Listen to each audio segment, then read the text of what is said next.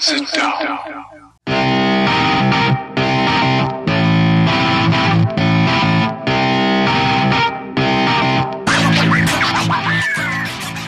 Witam wszystkich i każdego z osobna. Ja jestem Robert Kochan, a to jest Kochana NBA. Najbardziej nieobiektywny podcast o najlepszej koszykarskiej lidze świata. To już 33 odcinek, a razem ze mną jest tutaj jak zwykle Wiaro. Siema Wiaro, co tam słychać u Ciebie w ten piąteczek? Siema Robert, cześć wszystkim. A no wiesz, piąteczek lekko zmęczony, jak to zazwyczaj w piąteczki bywa, no ale z drugiej strony perspektywa długiego weekendu, bardzo, bardzo fajne mecze w NBA, także no mm, raczej na propsie. No rzeczywiście przed nami fajny weekend, pełen naprawdę niezłych meczów, e, między innymi starcie naszych ulubionych drużyn e, już, mm -hmm. już jutro. Zobaczymy jak to będzie. Ja mocno trzymam kciuki za, za Clipsów, ale myślę, że bez Kałaja to, to raczej się nie uda. No ja mam szczere nadzieję, że was pukniemy tym razem, ale też bardzo, bardzo, bardzo boję się tego, co to może oznaczać dalej, bo ja jestem przekonany, że Lakersi polują na, na Denver w tym roku i my możemy sobie skoczyć na trzecie miejsce, to oni sobie spadną na szóste, żeby nas zbić. No jakoś ta wygrana tak czy inaczej niewiele moim zdaniem zmieni. No nie widzę tego w tym roku. No słuchaj, no od Denver pewnie jeszcze dzisiaj porozmawiamy, jeśli starczy czasu, natomiast chciałbym zacząć od innego tematu, bo wiesz, że ja lubię, kiedy w NBA dzieją się takie historyczne rzeczy i bardzo lubię o nich porozmawiać. No i chyba po raz kolejny mamy do czynienia trochę z taką sytuacją, a mam tutaj na myśli Russella Westbrooka i, i troszkę nawet Washington Wizards, bo to, co robi raz, no wiadomo, my się trochę przyzwyczailiśmy już e, do tego, że on notuje te, te triple-double e, seryjnie, no ale ostatnie takie rzeczy, jakie dzieją się ostatnio, no to NBA nie widziała od 50 lat, tak? Od czasów Wilta Chamberlaina i Oscara Robertsona wszyscy mówią, że to triple-double w dzisiejszych czasach jest takie łatwe do zrobienia, że każdy może to triple-double e, robić seryjnie i, i średnio w sezonie, no ale do tej pory nikomu się to nie udało, a raz ciągle robi swoje, robi to no, najlepiej ze wszystkich, idzie jak burza. Słuchaj, w ostatnich 396 meczach, czyli od 2015 roku, od 27 grudnia, raz robi średnio właśnie triple-double na, na przestrzeni tych ostatnich, no prawie że 400 meczy. Coś niesamowitego.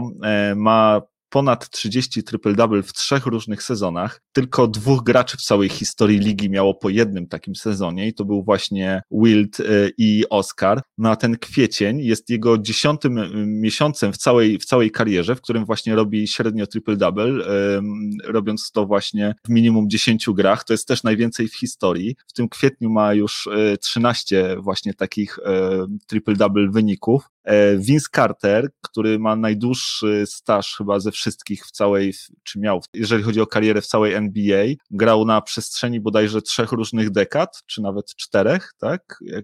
Jakoś, jakoś tak. E, w całej swojej karierze zanotował tylko pięć e, triple-double. To mniej więcej tyle, ile raz robi w przeciągu dwóch tygodni. Więc no coś po prostu niesamowitego. Do, do tego właśnie, żeby jeszcze dodać, to to jest piąty sezon w karierze Rasa, w którym on robi średnio 600 zbiórek i 600 asyst. I to też jest e, wyrównanie rekordu Oscara Robertsona, a w ostatnich 30 meczach zanotował tych triple-double 20.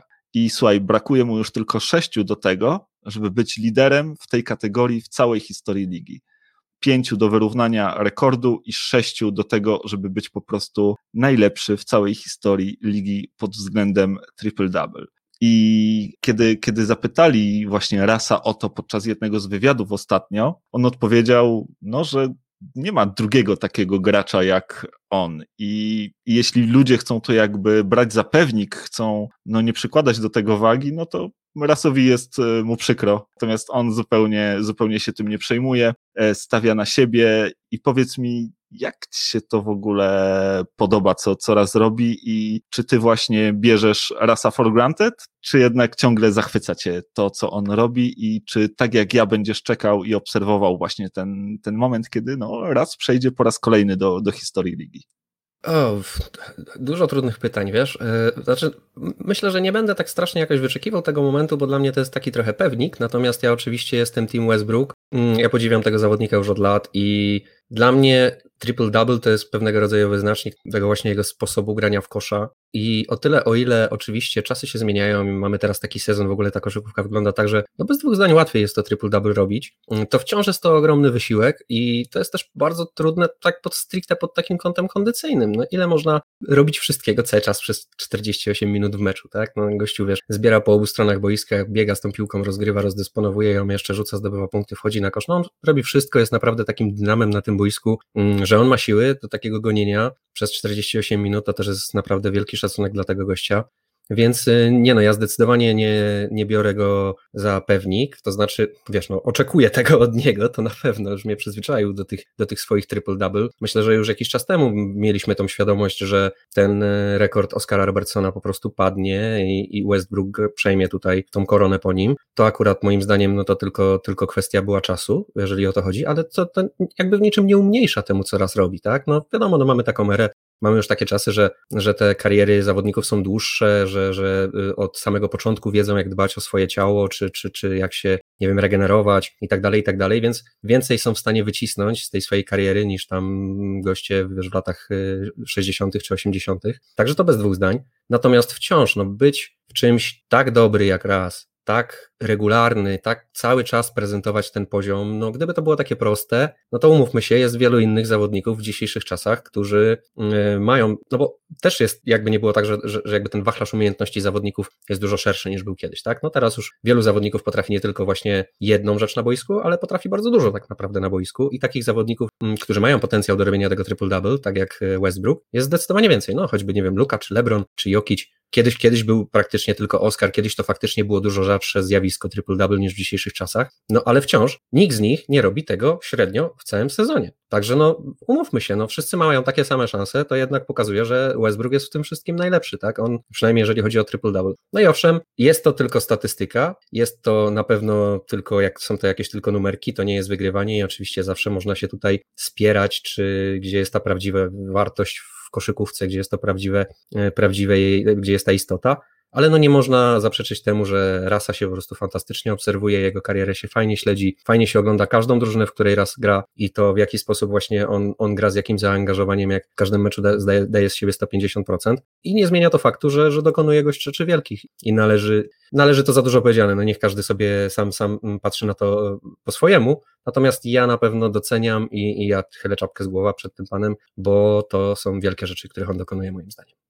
No, ja się z Tobą e, absolutnie zgadzam i podobnie jak Ty uważam, że rzeczywiście koszykówka rozwinęła się tak, że, że coraz więcej mamy utalentowanych graczy, którzy potrafią, tak jak mówisz, e, robić na boisku no niemalże wszystko. Ci gracze są coraz lepiej wyszkoleni też, te systemy jakby szkolenia, one, one działają coraz lepiej, no i widzimy po prostu nawet patrząc po tych, po tych wielkoludach, którzy dołączają do ligi, tak? To są goście, którzy mają czasami 700 wzrostu, a umiejętności czy to podawania, czy, czy kozłowania, no niemalże bliźniacze z, z graczami występującymi na, na pozycji gardów. Więc, więc rzeczywiście NBA rozwija się i, łatwiej wydaje się jest e, robić to triple-double. No i jak na to popatrzysz, to praktycznie jest wielu graczy, którym taki dobry mecz, e, który właśnie zakończą z triple-double na koncie, może się przydarzyć. Natomiast e, jeżeli tutaj rozmawiamy o tym, żeby robić to średnio w całym sezonie, to oprócz takiego no, zwykłego, surowego talentu, tych umiejętności, które, które się ma, potrzebna jest jeszcze niesamowita siła woli, tak? Potrzebny jest silnik, który sprawi, że nie nie będziesz się zatrzymywał, że ciągle będziesz parł do przodu. I nie ma chyba bardziej takiego zdeterminowanego gościa w tej lidze niż, niż raz. On gra cały czas na 100 albo nawet więcej niż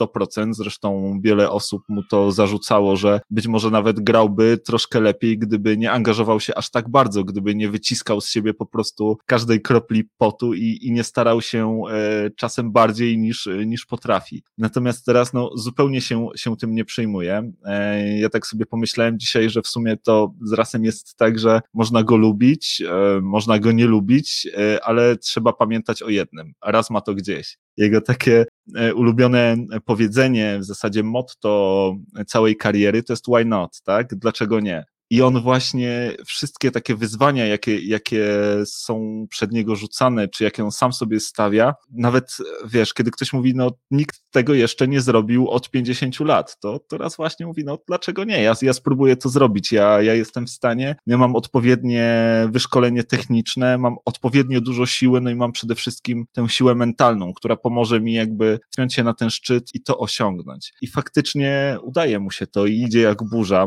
E, jak popatrzyłem też na jego statystyki z ostatnich 10 e, meczów i to są naprawdę fantastyczne statystyki, bo raz robi 22,5 punktu, 14 zbiórek na mecz, 12,5 asysty, ale co najważniejsze, to wszystko przekłada się na wyniki Wizards. E, drużyna z Washingtonu jest w tym czasie, no, w ciągu tych ostatnich 10 meczów poszła 9-1, mają aż 9 wygranych, a raz, co ciekawe, pewnie to wiele osób zaskoczy, bo nie mówi się e, o tym dużo w mediach. Raczej powtarza się, że raz jest, należy do tych osób raczej nieskutecznych. Natomiast, e, co się okazuje, jest on liderem, e, jeżeli chodzi o clutch field goal percentage w całej NBA, tak? Czyli jeżeli chodzi o te punkty zdobywane w pięciu ostatnich minutach, kiedy przewaga jednego zespołu nad drugim nie jest większa niż pięć punktów, to raz ma wtedy najlepszą skuteczność w całej NBA. Co ciekawe, kiedy właśnie zapytali, e, zapytali go o to e, po którymś meczu, e, raz przypomniał takiego swojego starego mema, który, który gdzieś tam był, był, był powtarzany, po prostu uśmiechnął się do kamery i powiedział, a, that's interesting i tym rozbawił też dziennikarzy i, i samego siebie. No ale właśnie, wielu o tym zapomina, a raz ciągle jakby pokonuje kolejne, kolejne bariery i ciągle przed do przodu. No tak, no wiesz, ja też, ja już to widziałem nieraz, jeżeli chodzi o Westbrooka, no to jest tak, y, faktycznie jest w tym momencie taki moment, że w, nie mówi się o, o, o tym, co, co, co raz robi, no ale też zapewne dlatego, że gra w Wizards, wiele już ten zespół skreśliło przez, przez te wyniki, które prezentowali na początku sezonu, więc wiesz, no nie ma się co dziwić, a to, że raz prezentuje i potrafi w ten sposób grać i potrafi prezentować taką koszykówkę, no to chyba wiemy, nie, no to już nie jest, to, to nie jest znowu jakiś tam trzecioroczniak, który poczynił jakiś wielki postęp, czy coś w ten deseń, wręcz przeciwnie, no to już jest weteran, który nam wielokrotnie udowodnił, jak gra i co potrafi robić. I to, że faktycznie wciąż gra na tym samym poziomie, dla mnie y, no, oczywiście zawsze, zawsze należy to uznać, należy, wiesz, y, no zdjąć tą czapkę z głowy przed takim dokonaniem, że ktoś, to jest naprawdę bardzo trudne, jest wielu, wielu, wielu zawodników w NBA, którzy potrafią zdobywać 25 punktów czy 30 punktów. Jest bardzo niewielu zawodników, którzy to potrafią robić co mecz. I tak samo jest z triple-double, jest to, co powiedziałeś zresztą, że jest wielu zawodników, którzy dzisiaj mogą wyskoczyć w meczu i zrobić triple-double, double i zdarza się to e, naprawdę regularnie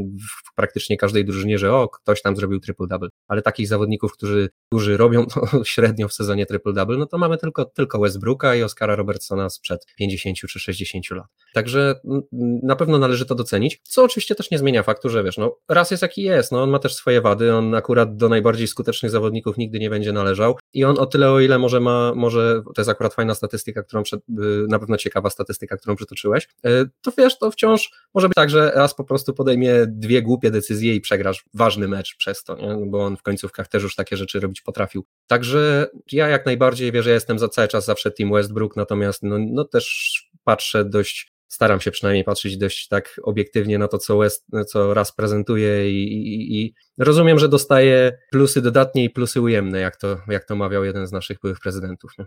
A myślisz, że Kevin jest troszkę zazdrosny, jak patrzy na te dokonania Rasa i to, co, to, co raz robi, czy on jednak jest ponad to? No nie, no na pewno nie jest ponad, nie ma czegoś takiego, że, że Kevin jest ponad coś. On się, on, on się zapewne o wszystko obraża i wszystko jest dla niego, wiesz, dobrym powodem do tego, żeby komuś czegoś pozazdrościć, żeby mu przytyknąć, żeby gdzieś mu tam wbić jakąś szpileczkę, a siebie przy okazji zmotywować. Także no nie, no tu akurat myślę, że na pewno, na pewno Kevin tam, wiesz, zgrzyta zębami, jak ktokolwiek chwali lasa, rasa na, na, na jakiejkolwiek płaszczyźnie za cokolwiek. Nie? No tak, ostatnio e, nawet zapytali go o piątkę jego ulubionych teammateów, tak, z całej historii grania e, w lidze i, yeah. i, i, Kevin zaczął ich wymieniać. Skończył na Sergiu Ibace na numerze piątym, nie wymieniając w ogóle Westbrooka i dopiero kiedy dziennikarz zapytał go, hej, hej, a Russell Westbrook? Durant powiedział, a tak, tak, tak, jeszcze Russell Westbrook, więc, więc chyba między nimi nie ma jakiejś takiej dobrej krwi. No nie, nie, myślę, że nie ma. Tym bardziej, że Westbrook wydaje się być taką osobą, która raczej wali prosto z mostu i nie owija gówno w bawełnę, więc yy, no mógł powiedzieć parę przykrych słów Kevinowi, a Kevin, jak wiesz, mógł się obrazić i pocisnąć mu z burner accounta. No, to, to jest bardzo możliwe w przypadku Kevina. Słuchaj, w ogóle e, z rasem jest jeszcze związana taka jedna bardzo ciekawa i pewnie nawet historyczna e, statystyka, w zasadzie coś, co może się dopiero wydarzyć i nie dotyczy tylko rasa, ale też e, jego kolegi z zespołu Bradley'a Billa, który w ogóle też jest pod wielkim wrażeniem Westbrooka i tego, co Westbrook wniósł do drużyny. To jego podejście do treningu, do, do gry, to dawanie z siebie zawsze właśnie 100%, to motywowanie wszystkich dookoła i i, ta też taka twardość charakteru, tak, to e, Billowi się bardzo spodobało i mówi, że bardzo dobrze też wpłynęło na, na jego grę w tym sezonie. No i okazuje się, że Russell Westbrook i Bradley Bill mogą być pierwszym duetem od 1982 roku, który może przewodzić lidze na koniec w punktach i asystach. Od no, 40 lat się to niemalże nie zdarzyło mówię tutaj duetem, bo, bo Harden chyba kiedyś, jeśli się nie mylę, e, albo to zrobił, albo był tego bliski, że,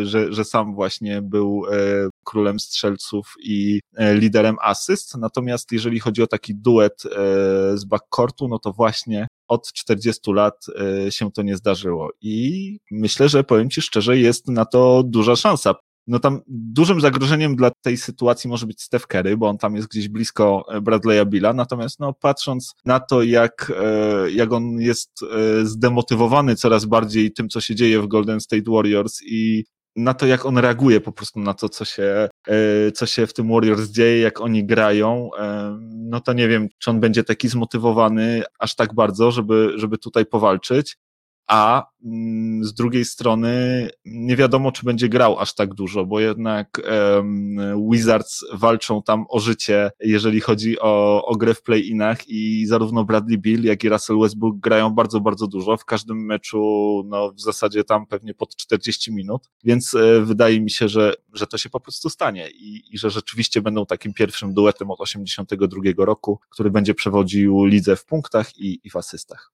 No to faktycznie ciekawe. Powiem Ci, że jak tak e, sobie o tym myślę, to mam wrażenie, że ten sezon, jak go będziemy porównywać do innych sezonów, to to będzie taki, wiesz, Bill Russell, nie? Wśród sezonów, nie? Że wszystkie rekordy jego, nie?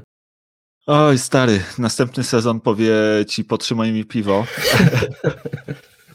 No, ale fakt faktem, no teraz, teraz się po prostu bije tych rekordów w każdej drużynie praktycznie, nie? te rekordy są cały czas. Ja też sobie ostatnio oglądałem mm, takie mm, krótkie powiedzmy są, są takie hype'owe filmiki kręcone przed, przed meczami Denver, to taka powiedzmy opowiastka o sezonie Denver Nuggets. I tam też bez przerwy jakieś wiesz, career high, to jeden, to drugi, to trzeci, tam wszyscy tam, wszyscy tam super grają, no zobaczymy, słuchaj, teraz wrócili, wracają już powoli kibice, bo nie wiem, czy już wszędzie są kibice, na pewno jeszcze nie, nie w pełnym wymiarze, ale powoli już też wracają kibice, myślę, że w tych playoffach się wiele przekonamy, nie, już się powoli ten sezon, mm, no, no meta już na horyzoncie, nie, już powolutku ten sezon dobiega końca, przynajmniej sezon regularny, no i zaczną się, zacznie się prawdziwa jazda, zacznie się prawdziwe granie o prawdziwe trofea, no i wtedy myślę, zobaczymy jak to będzie wyglądało. I ten drugi sezon to następny też myślę będzie tutaj właśnie bardzo taki, no dużo nam powie, tak, dużo się dowiemy po, po, po przyszłym sezonie też, czy to właśnie ten sezon ze względu na tą całą, wiesz, powrót po pandemii i na te puste hale i to wszystko, to był taki ewenement statystyczny, że faktycznie tyle rekordów się pobiło i w tą stronę, w tą stronę to po prostu skręciło na jeden sezon, czy to już będzie norma i, i, i tak jak mówisz, że z roku na rok po prostu będziemy widzieć y, takie, takie turbo doładowanie koszykówki i za 5 lat wyniki pokroju 178 do 145 to będzie norma, nie? Wiesz co, no wydaje mi się, że, że to jednak może być trend. Nie wiem, czy, czy te wyniki będą aż takie wysokie, natomiast e, no ta koszykówka się rozwija jednak e, w stronę taką bardziej gdyby, ofensywną. Gdyby się ten jakby trend miał utrzymać i tempo tego wzrostu, ile punktów z sezonu na sezon się zdobywa, no to powiem Ci, że za 5-6 sezonów te średnie powinny być gdzieś w okolicach 125 do 130 punktów. Te, także no ostro to do góry idzie przez ostatnie lata.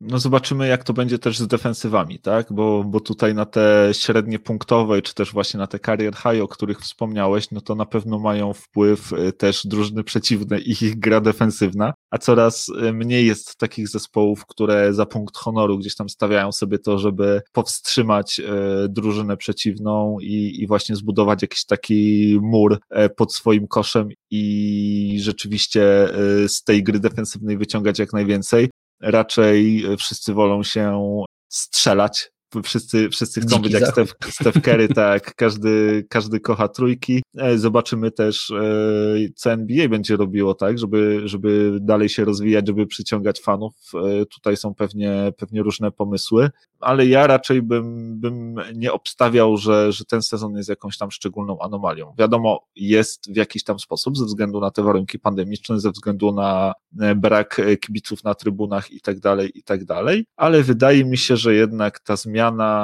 jest długofalowa i, i ma raczej charakter trendu. E, natomiast wracając e, jeszcze gdzieś do, do Washington Wizards, o których rozmawialiśmy, no to słuchaj, ten, e, te ich ostatnie 10 meczów, to, to 9-1, które wspomniałem, tam zdarzył się im taki win streak ośmiu wygranych z rzędu i słuchaj, jest to najdłuższy win streak Wizards też od 20 lat, od czasów chyba jak tam jeszcze MJ grał swoje ostatnie sezony, także e, Wizards 8 no. meczów z rzędu nie wygrali od bardzo, bardzo dawna. Teraz zajmują dziesiąte miejsce na wschodzie z wynikiem 28 wygranych i 34 porażki. Tak jak już wspomniałem, wygrali 9 z ostatnich 10 meczów.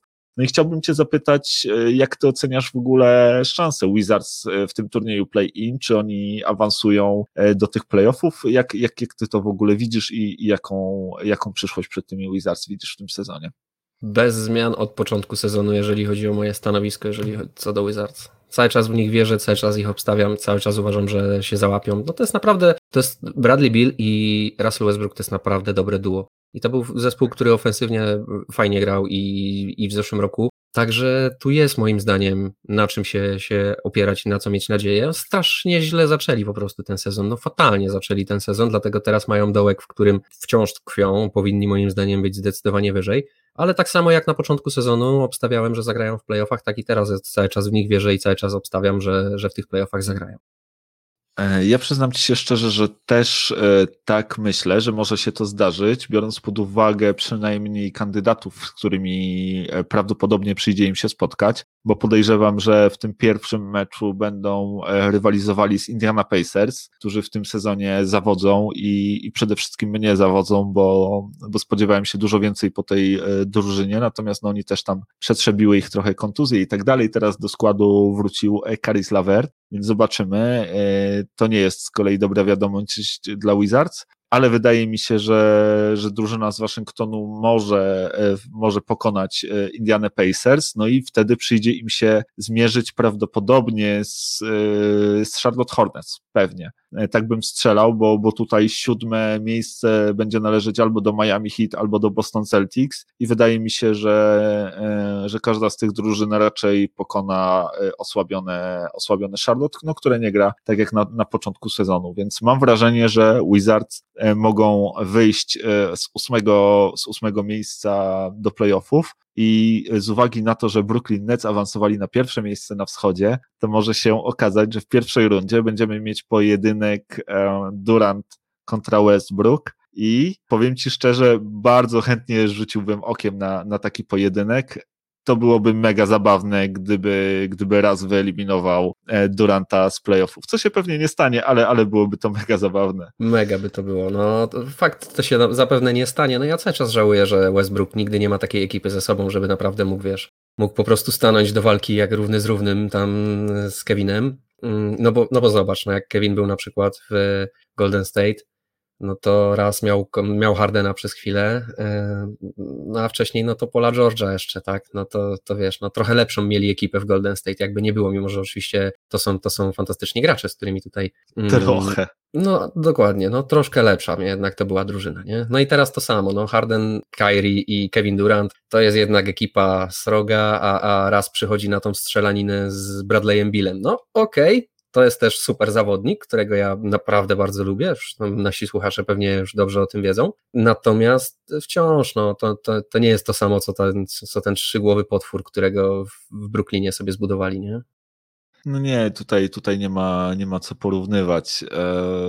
Trzech takich zawodników i w ogóle też jaką, jaką net są drużyną, jak są po prostu w tym momencie dobrze zbudowaną i kompletną drużyną od tego numeru jeden pewnie do numeru 9-10, tak? Tam są naprawdę solidni i, i klasowi zawodnicy. No i bez porównania do tego, co się jednak dzieje e, w Washington Wizards, gdzie oni przechodzili najróżniejsze kryzysy, gdzie mówiło się tutaj też, że Scott Brooks e, straci pracę, e, gdzie cały czas były plotki na temat Bradley'a Billa, czy on w końcu zostanie wytradowany, czy nie, więc, więc te sytuacje są no, nieporównywalne do siebie. Natomiast jednego mogę być pewien, że raz wyjdzie na ten parkiet zmotywowany jak nikt inny i będzie chciał dać z siebie wszystko, żeby, żeby zapewnić e, Wizards zwycięstwo i żeby utrzeć Durantowi nosa. Nie, no tu bez dwóch zdań to, to widowisko będzie fantastyczne, nie? To, to, jak to, jak to mm, się mawia, shut up and take my money, tak? No proszę cię, no kto by tego nie chciał zobaczyć, jak, jak Kevin Durant z Russellem Westbrookiem walczą w playoffach na wschodzie o to, kto wejdzie dalej, nie? No, super by to było. Dobrze, słuchaj, zostawmy w takim razie już Wizards, przenieśmy się e, na zachód. Rozmawiamy sobie o playoffach i, i tutaj też e, mamy taki temat, może nie jakaś taka super długa historia, ale jednak też nie najkrótsza, bo Phoenix Suns zapewnili sobie e, pierwszy występ w playoffach od sezonu 2009-2010, kiedy jeszcze grał u nich e, Steve Nash i Amary Stademeyer. To słuchaj, była druga największa posłucha w NBA, jeżeli chodzi o brak występu w playoffach, te, te 12 sezonów. Teraz y, zajmują drugie miejsce, są za Utah tylko jeden mecz. Jutro właśnie grają z Utah y, o to, o to pierwsze miejsce. Y, w tym momencie mogą poszczycić rekordem 44 wygranych i 18 porażek. W ostatnich 10 meczach mają tych wygranych 7. No i powiedz mi, co, co ty w ogóle myślisz o, o tych Suns? Czy oni w tych playoffach rzeczywiście mogą coś zwojować? Czy to się nie uda i są tylko pretenderami? Hmm, Wiesz co, nie jest to proste pytanie. E, no szanse oczywiście mają, no bo nie ukrywajmy, to jest sport. Nie? No, fakt, że mm, formy, forma playoffów, którą akurat NBA prezentuje jest jedną z takich no, tu naprawdę bardzo ciężko jest mieć szczęście i po prostu wygrać fuksem. Jednak musisz wygrać cztery mecze z jedną drużyną, musisz być lepszy w czterech meczach. W ogromnej większości przypadków wygrywa po prostu drużyna lepsza. No a Phoenix moim zdaniem, no mimo że oczywiście w sezonie zasadniczym prezentują się świetnie, no to jednak nie są drużyną lepszą niż yy, obie drużyny z Los Angeles no Denver w tym momencie, no to już, to już nie, ale no drużyny z Los Angeles na pewno. I myślę, że to jest właśnie bardzo porównywalna sytuacja do tego, co jest w Utah, że to jest w ogóle podobna drużyna, chociaż nawet Utah bym się chyba trochę bardziej bał, bo jednak Utah w playoffach już y, pokazała, że przynajmniej Donovan Mitchell, no to jest kozak w playoffach, nie? No możesz na niego liczyć, po prostu będziesz miał z niego na pewno pożytek. No a jakby cała reszta, no to tutaj już obie drużyny są, są, są równie fajnie poukładane, mają fajnego trenera i tak dalej, i tak dalej. Więc tutaj już się, już się gdzieś tam to ciężko doszukiwać jakichś wielkich różnic między nimi. Ja myślę, że w ogóle jest taka trochę sytuacja w NBA w tym momencie, że te drużyny, które poważnie myślą o mistrzostwie i te drużyny, które już w playoffach były, nawet Portland, które, które cały czas, wiesz, ma Lillarda, to jest, oni zawsze mają taką mentalność super poważną i super, tak, oni są zawsze na serio, to wydaje mi się, że jest tak, że te drużyny po prostu faktycznie grają o, o, o mistrza, a tutaj pozwalają tym, że tak powiem, rukim sobie, sobie po prostu zobaczyć, jak to jest w playoffach, nie? I myślę, że, że tak trochę, yy, szczególnie te drużyny właśnie z Los Angeles czy Denver patrzą na, na Suns i na Utah, no oby się nie, oby się nie przejechali na, na, na, takim myśleniu, bo Chris Paul jest tym czynnikiem, który, który w Sansach może moim zdaniem zadecydować o sukcesie tej drużyny i o tym właśnie, że sprawią niespodziankę, tak? No, jest też drugi scenariusz tego wszystkiego, a mianowicie taki scenariusz, w którym się okazuje, że Devin Booker y, jest po prostu przekozakiem i on nie potrzebuje żadnego, wiesz, przyzwyczajenia się do playoffach, do playoffów, tylko on potrzebuje, żeby go w końcu do tych playoffów wpuścić, a jak go już wpuściliśmy do tych playoffów, no to teraz się dopiero zacznie prawdziwa wyżera z jego strony, nie? Może też tak być, bo to jest taki zawodnik, który, no, ma potencjał, żeby, żeby, żeby w ten sposób wybuchnąć, moim zdaniem. Mając jeszcze Chrisa Pola w drużynie, mając jakby nie było Ejtona i całkiem solidnych y, y, pomocników dookoła, mogą namieszać. Ja bym akurat Sans nie skreślał, zresztą tak samo jak i Utah. Mnie się wydaje jednak, że oni będą zbierać szlify. Jakby mi, wiesz, ktoś kazał po prostu w tym momencie obstawić i jeszcze za własne pieniądze, no to bym raczej obstawiał Bęcki, że, że Sans zbiorą. Też zależy z kim, ale na pewno z drużynami, jeżeli mówimy tutaj o tym, co mogą osiągnąć, to na pewno myślę, że jeżeli by się zameldowali w finale konferencji zachodniej, to by był ogromny sukces dla nich. Jeżeli by pobili którąś z drużyn z Los Angeles po drodze, no to byłby wielki sukces. Tego nie obstawiam. Obstawiam raczej, że jak się spotkają z Clippersami albo się spotkają z Lakersami, a prędzej czy później się muszą z nimi spotkać, no to będą bęcki i pojadą do domu, tak samo zresztą jak i Utah, którą, którą wiesz dobrze, że nie wierzę. Mm, więc y, tak bym to obstawiał, jakby mi ktoś kazał ale no nie, nie jest to takie dla mnie, wiesz, czarno-białe wszystko, że ona na 100% tak będzie. Dużo się może wydarzyć. Tam jest Devin Booker, to jest taki zawodnik, którego ja bardzo chcę zobaczyć w playoffach już od dawna. On już nam kiedyś gwarantował, że to jest jego ostatni sezon bez playoffów. Wielokrotnie wyrażał swoją frustrację na temat tego, że on w tych playoffach nie gra, tylko bez przerwy musi grać w śmieciowych meczach, które są o nic. On chce, w końcu chce zagrać o ten puchar. To jest y, jego cel w tej, w tej lidze. No bardzo to chcę zobaczyć. No ja, ja akurat Bookerowi strasznie kibicuję. Nie? To jest to jest jeden z moich ulubionych zawodników w tej lidze. Myślę, że ma e, bardzo fajną karierę przed sobą i że będzie naprawdę taką prawdziwą gwiazdą. Czy to jest ten sezon? No, ja trzymam kciuki. Jak już Ci wspominałem, to jest drużyna, która jeszcze gdzieś tam dla mnie z czasów dzieciństwa jest e, mile i nostalgicznie wspominana, więc e, jak najbardziej Suns w playoffach to jest coś, co, co mnie osobiście bardzo cieszy. No ja pamiętam, jak się śmialiśmy jeszcze na początku sezonu też z Devina Bookera i z tych jego słów, że to jest jego ostatni sezon bez playoffów. Na popatrz, e, wystarczyło, że przyszedł dobry, porządny coach, który zbudował świetną atmosferę w drużynie, który e, no, zbudował tam, można powiedzieć, rodzinę i, i kulturę, bo, e, bo taka atmosfera rodzinna w Sans jest i o tym też się właśnie na ten temat wypowiedział Chris Paul, który powiedział, że, że właśnie będąc z tą drużyną z dala od swojej rodziny, on czuje jakby ta drużyna, ona właśnie zawsze była razem i, i była właśnie taką, taką wielką rodziną. E, druga kwestia, no to jest właśnie przyjście i sprowadzenie Chrisa Pola, tak? E, I, i ten jego efekt, e, który, który on wnosi do, do każdej drużyny, do której dołącza. W zasadzie to jest taki niezwykły, niesamowity i jeden chyba z największych liderów i, i takich generałów parkietu, jakich możemy teraz zobaczyć. To jest gość, który potrafi wykorzystać każdy niuans do tego, żeby zdobyć przewagę dla twojej drużyny, łącznie z tym, że potrafi zwrócić zwrócić sędziemu uwagę, że ktoś nie włożył koszulki do spodni i, i zyskać w ten sposób e, przewinienie techniczne dla, dla drużyny przeciwnej, które potem się obraca w zwycięstwo zespołu, bo takie rzeczy też e, widzieliśmy, więc jest to taki ultimate e, leader i, i, i ten jego efekt zdecydowanie na, na Sans jest widoczny. Ja powiem Ci szczerze, że ja obserwowałem Sans jeszcze w końcówce tamtego sezonu, jak oni poszli 8-0 w Bubble i prawie, prawie się załapali do tego turnieju play-in. A wiesz co, tej... jak przy tym jesteśmy, to pozwól, że Ci przerwę, bo bardzo ciekawą rzecz jakby mi tutaj zwracasz mi uwagę, bo ja oczywiście też yy, to wszystko, co powiedziałeś, yy, jak najbardziej zwracałem na to uwagę, ale później sobie tak pomyślałem, a może, może się za dużo doszukujemy w tym wszystkim, może nie ma żadnego efektu Chrisa Pola, może, może to jest wszystko takie, takie, wiesz, fajna narracja, a prawda jest taka, że po prostu Devin Booker i Ayton dorośli i są gotowi do tego, żeby już poważnie grać w tej lidze. No bo właśnie coś takiego widzieliśmy pod koniec zeszłego sezonu w Bablu, nie?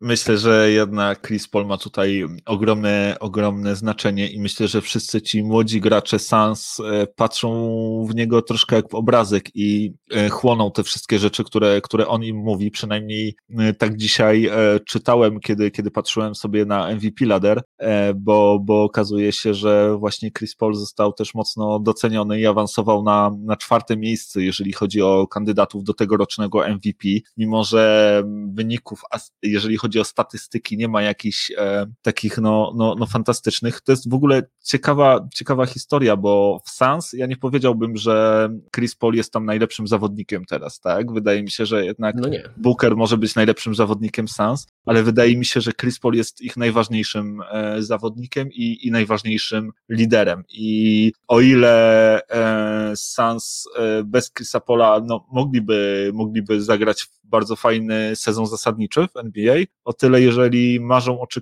o czymkolwiek w playoffach, no to bez Chrisa Paula się, e, się nie da a też wystarczy popatrzeć na to, co Chris Paul robi w końcówkach meczów, tak? Bo, e, bo to jest też to, co odróżnia trochę te e, wyjątkowe drużyny od tych średnich drużyn, że kiedy przychodzi co do czego i kiedy właśnie zaczyna się te pięć ostatnich minut meczu i ta przewaga jednego zespołu nad drugim waha się tam w granicach kilku punktów, to tutaj właśnie wychodzi e, cała jakby prawda na temat drużyny, na temat tego, czy ona potrafi e, taki mecz wygrać, przechylić szale zwycięstwa na swoją korzyść, czy niekoniecznie. Na przykład Clippers e, są w tym bardzo średni, tak? Nawet poniżej średniej w tym sezonie, a Chris Paul i Sans no radzą sobie fantastycznie i to to ja to nawet zobaczyłem właśnie ostatnio na własne oczy, kiedy graliśmy przeciwko Sans, kiedy Chris Paul właśnie przejął um, w końcówce no, władzę nad całym parkietem, tak? On tutaj wiesz, fancy szmency dribbling i tak dalej, tutaj złapanie jakiegoś faulu, tutaj jakiś floater dziki z jednej ręki, który wpada czyściutko, także, także tylko siateczkę słychać i nagle się robi przewaga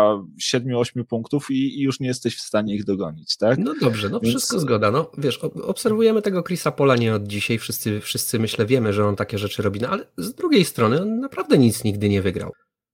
Nie wygrał i pewnie nie wygra. No, nie sądzę jednak, e, nie sądzę jednak, e, żeby Phoenix wygrało mistrzostwo w tym sezonie. Będzie o to na pewno bardzo, bardzo ciężko, no ale nie chcę, nie chcę mi się wierzyć. Jednak powiem Ci szczerze, że obawiam się troszkę tego braku doświadczenia, że, że jednak Chris Paul, pomimo jakby całej swojej wiedzy, całego swojego doświadczenia, nie będzie w stanie oddać tego tym innym zawodnikom, którzy no, mogą się e, spalić e, w tych, w tych takich najważniejszych momentach, czy po prostu nie, nie wytrzymać tej presji playoffów na pewno na korzyść Sans przemawia jedno, że, że są szóstą defensywą ligi i siódmą ofensywą ligi, tak? Więc są w top 10 zarówno jeżeli chodzi o ofensywę i defensywę. A historia pokazuje, że tego typu zespoły, e, które właśnie są w top 10 w jednej i, i w drugiej e, kolumnie, no to są te zespoły, które, które mogą realnie myśleć o, o zdobyciu mistrzostwa ale, ale mimo, że, że właśnie e, Sans no, spełniają te kryteria, to, to jednak wydaje mi się, że, że jeszcze, jeszcze może nie teraz, choć z drugiej strony, jeśli nie teraz, to kiedy? Chris Paul właśnie kończy 36 lat i, i zobaczymy, jak to, jak to będzie z nim dalej. No jeszcze nikt, e, nikt z czasem nie wygrał i, i nie wydaje mi się, żeby Chris Paul miał być pierwszy.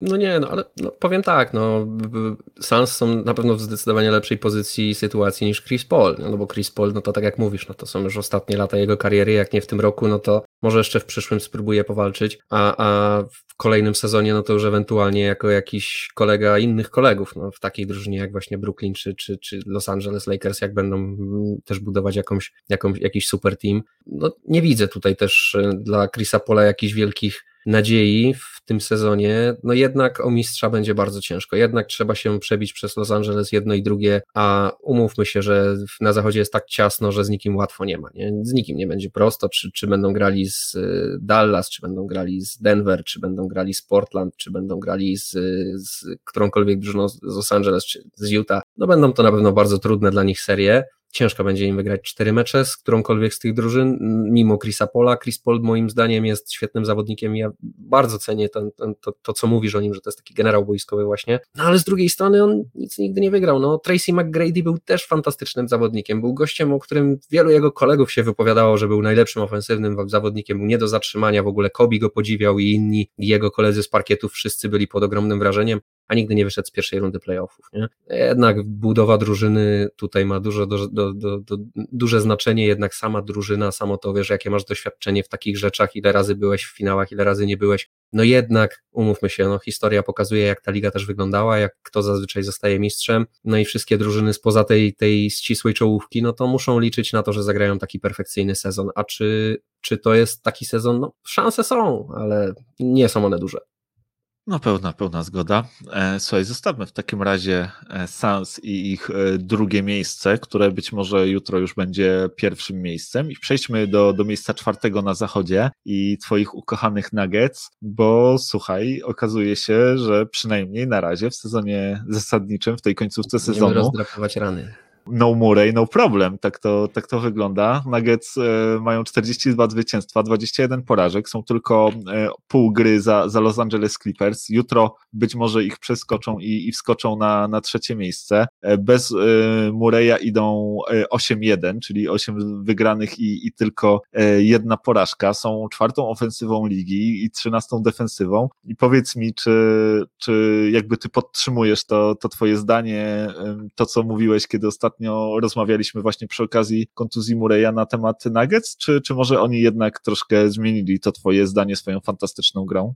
Wiesz co, to pozwól, że ci przytoczę taką inną statystykę. Wprawdzie to jest troszkę kłamliwa statystyka, to już z góry, z góry ostrzegam, że to nie można się tym podpierać jakoś strasznie, bo to jest mała próba, ale podczas meczy, kiedy grał Murray przed jego kontuzją, a kiedy był już Aaron Gordon, to było bodajże 4 czy 5 meczy, Nuggets byli pierwszą ofensywą w lidze, drugą defensywą w lidze i mieli pierwszy net rating, więc byli zdecydowanie lepszą drużyną niż, niż moim zdaniem i byliby zdecydowanie lepszą drużyną z Murrayem niż są bez niej. No wiesz, no Murray no problem, no, no Murray no problem, bo gramy jeszcze w sezonie zasadniczym, no na razie nic wielkiego to, to Denver jeszcze nie ugrało, są na czwartym miejscu i utrzymali się na tym czwartym miejscu i nie wygląda na to, żeby gdzieś mieli spaść, no nie, nie posypała się ta drużyna, natomiast y, tak jak mówiłem, no to jest wciąż dobra drużyna, ale Murray sprawiał, że ta drużyna była elitarna, że ta drużyna miała faktycznie taką pakę, która jeszcze za Aaronem Gordonem, która naprawdę mogła się bić z Lakersami, naprawdę mogła się bić z Clippersami, naprawdę się mogła bić z Nets, czy z Milwaukee, czy z Filadelfią, mm, stanąć przynajmniej jak równy, równy z równym do walki i zobaczyć, niech wygra lepszy, tak? I faktycznie mielibyśmy mecze, w których no, no nie wiadomo by było do końca, kto wygra mm, z góry, tak? No a teraz no teraz to będą underdogiem w każdym jednym meczapie praktycznie, który będą mieli, może pomijając faktycznie jakiś meczap, nie wiem, z Portland, jeżeli się trafi, nie? Mm, w pierwszej rundzie, jeżeli by, jeżeli by się jakoś tak jeszcze fantastycznie ta końcówka sezonu jakoś ułożyła dla, dla Denver, ale wciąż wydaje mi się, że no co, na co, na, na kogo będziesz liczył? Na Michaela Portera Jurora? Juror to jest drugoroczniak, tak? Czy, no, bez przesady. No to nie, a poza tym on wciąż do dziś dnia, jak się na niego patrzy, owszem, super numery kręci, nie, nie boi się rzucać, ma taką pewność siebie graniczącą z absurdem, jak dla mnie, nie? momentami. No ale czasem potrafi takie głupie decyzje podać, takie durne podania, albo brak podania, albo po prostu no takie jakieś głupie zachowania, no ręce się załamuje, nie? Więc wiesz, to jest wciąż młody zawodnik, on jeszcze musi okrzepnąć, on się musi ograć, no więc musisz liczyć tak naprawdę na Jokicia. E, Will Barton ostatnio się skontuzjował, Millsap to już jest troszkę dziot. E, no, no, stary, nie ma tam, jak to jest fajna ekipa, to są super roleplayerzy, to jest świetne otoczenie dla tych naszych powiedzmy gwiazd, dla tego trzonu drużyny, ale jak tego trzonu drużyny zabraknie i stanowi go już tylko Jokic i młodziutki Michael, Michael, Michael Porter Juror, no to jedyne co możesz liczyć to na to, że urwiemy parę meczy Lakersom albo Clippersom, jak nam przyjdzie z wami grać i tyle. No, w finałach się na pewno nie zameldujemy, także nie ma nawet co myśleć o mistrzostwie, nie?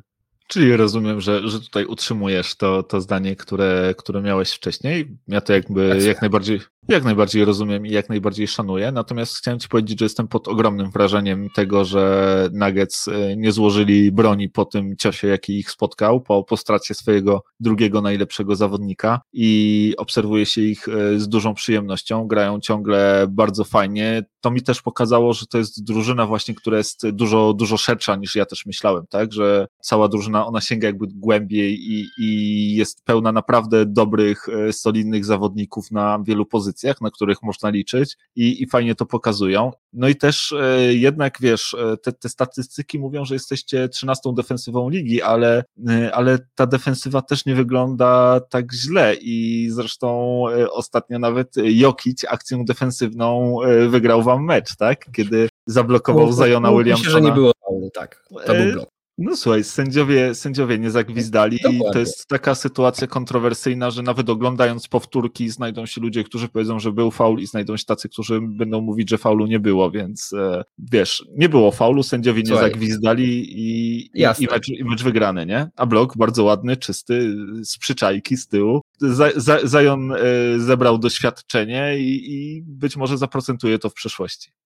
No, słuchaj, wszystko zgoda. E, ja w ogóle powiem Ci tak. Wydaje mi się, że bardzo byś tą drużynę polubił, gdybyś właśnie jej kibicował tak, jak wiesz, klipsom kibicujesz, że, że, że wiedziałbyś jakby od strony szatni, jak to wygląda, znałbyś tych, tych chłopaków, mimo że nikt inny o nich nie słyszał, to ty gdzieś tam coś słyszałeś, coś tam, wiesz, oglądałeś jakieś wywiady, inne tego typu rzeczy. Myślę, że bardzo byś ją polubił, a przede wszystkim myślę, że po prostu pokochałbyś coacha Malona, nie? Jakby to był coach klipsów, jakby trenował twoją drużynę, miałbyś okazję go, wiesz, tak parę lat posłuchać, jak on, jak, jak on tą drużynę prowadzi i, i zobaczyć, jakie on ma metody. Myślę, żebyś po prostu był w niebo wzięty i zachwycony tym trenerem. Myślę, że to by był jeden z twoich ulubionych trenerów. I powiem ci, że w ogóle do mnie ta drużyna, akurat ta z tego roku i z zeszłego, to, to nie wiem, czy to nie są moje ulubione drużyny Nuggets ever, nie? że naprawdę strasznie lubię tych zawodników, są super sympatyczne typy, super fajny klimat mają w drużynie i dlatego jestem też tak nie, mocno niepocieszony tą kontuzją Damureja. Wiesz, oni, oni tam naprawdę wszyscy się bardzo mocno przejęli tym, że Murray się kontuzjował, a nie tym, że wiesz, że im zabraknie Murraya, nie? Tylko tym, że kurde, nie, chłopie, nie, taka kontuzja, nie, w takim momencie twojej kariery, nie, wszyscy jesteśmy z tobą, murem za tobą, nie? Naprawdę, mega fajny klimat tam mają w tej drużynie, bardzo fajnie się tej drużynie kibicuje, no ale z drugiej strony bądźmy realistami, nie?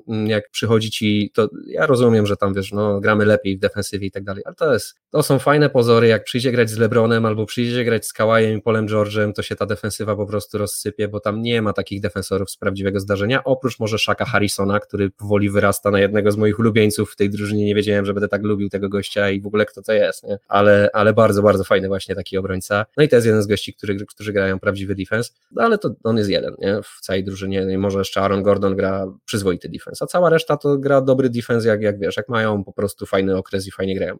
Denver jest w gazie w tym momencie, nie? Wychodzi im, idzie im, mają, mają swoją, mają w tym momencie swoją passę, no playoffach się prawdopodobnie ta passa skończy, bo będzie trzeba grać cztery mecze z tym samym przeciwnikiem i już tak łatwo nie będzie, nie? Także no, drużyna na pewno bardzo fajna i tak jak mówisz, sporo tam jest dobrych zawodników, ale to jest wieczny problem Denver, że my mamy bardzo dużo zawodników na B+, a, a gwiazdy mamy, wiesz, od Wielkiego Święta. No i tym razem się trafiły, no ale niestety jedna z nich jest na ławie i, i nie zagra pewnie do połowy przyszłego sezonu, nie? Także to jest straszna lipa. No jasne, jasne. E, słuchaj, porozmawialiśmy dzisiaj dużo o bohaterach i o tych, u których dzieje się dobrze. To na koniec szybko e, spróbujmy, może dawno tego nie robiliśmy, wręczyć yy, śledzia tygodnia i porozmawiać o, o tych, dla których ten tydzień nie był najlepszy. I ja mam dla ciebie takie trzy kandydatury i chciałbyś, chciałbym, żebyś ty zdecydował, kto zostaje śledziem tego tygodnia.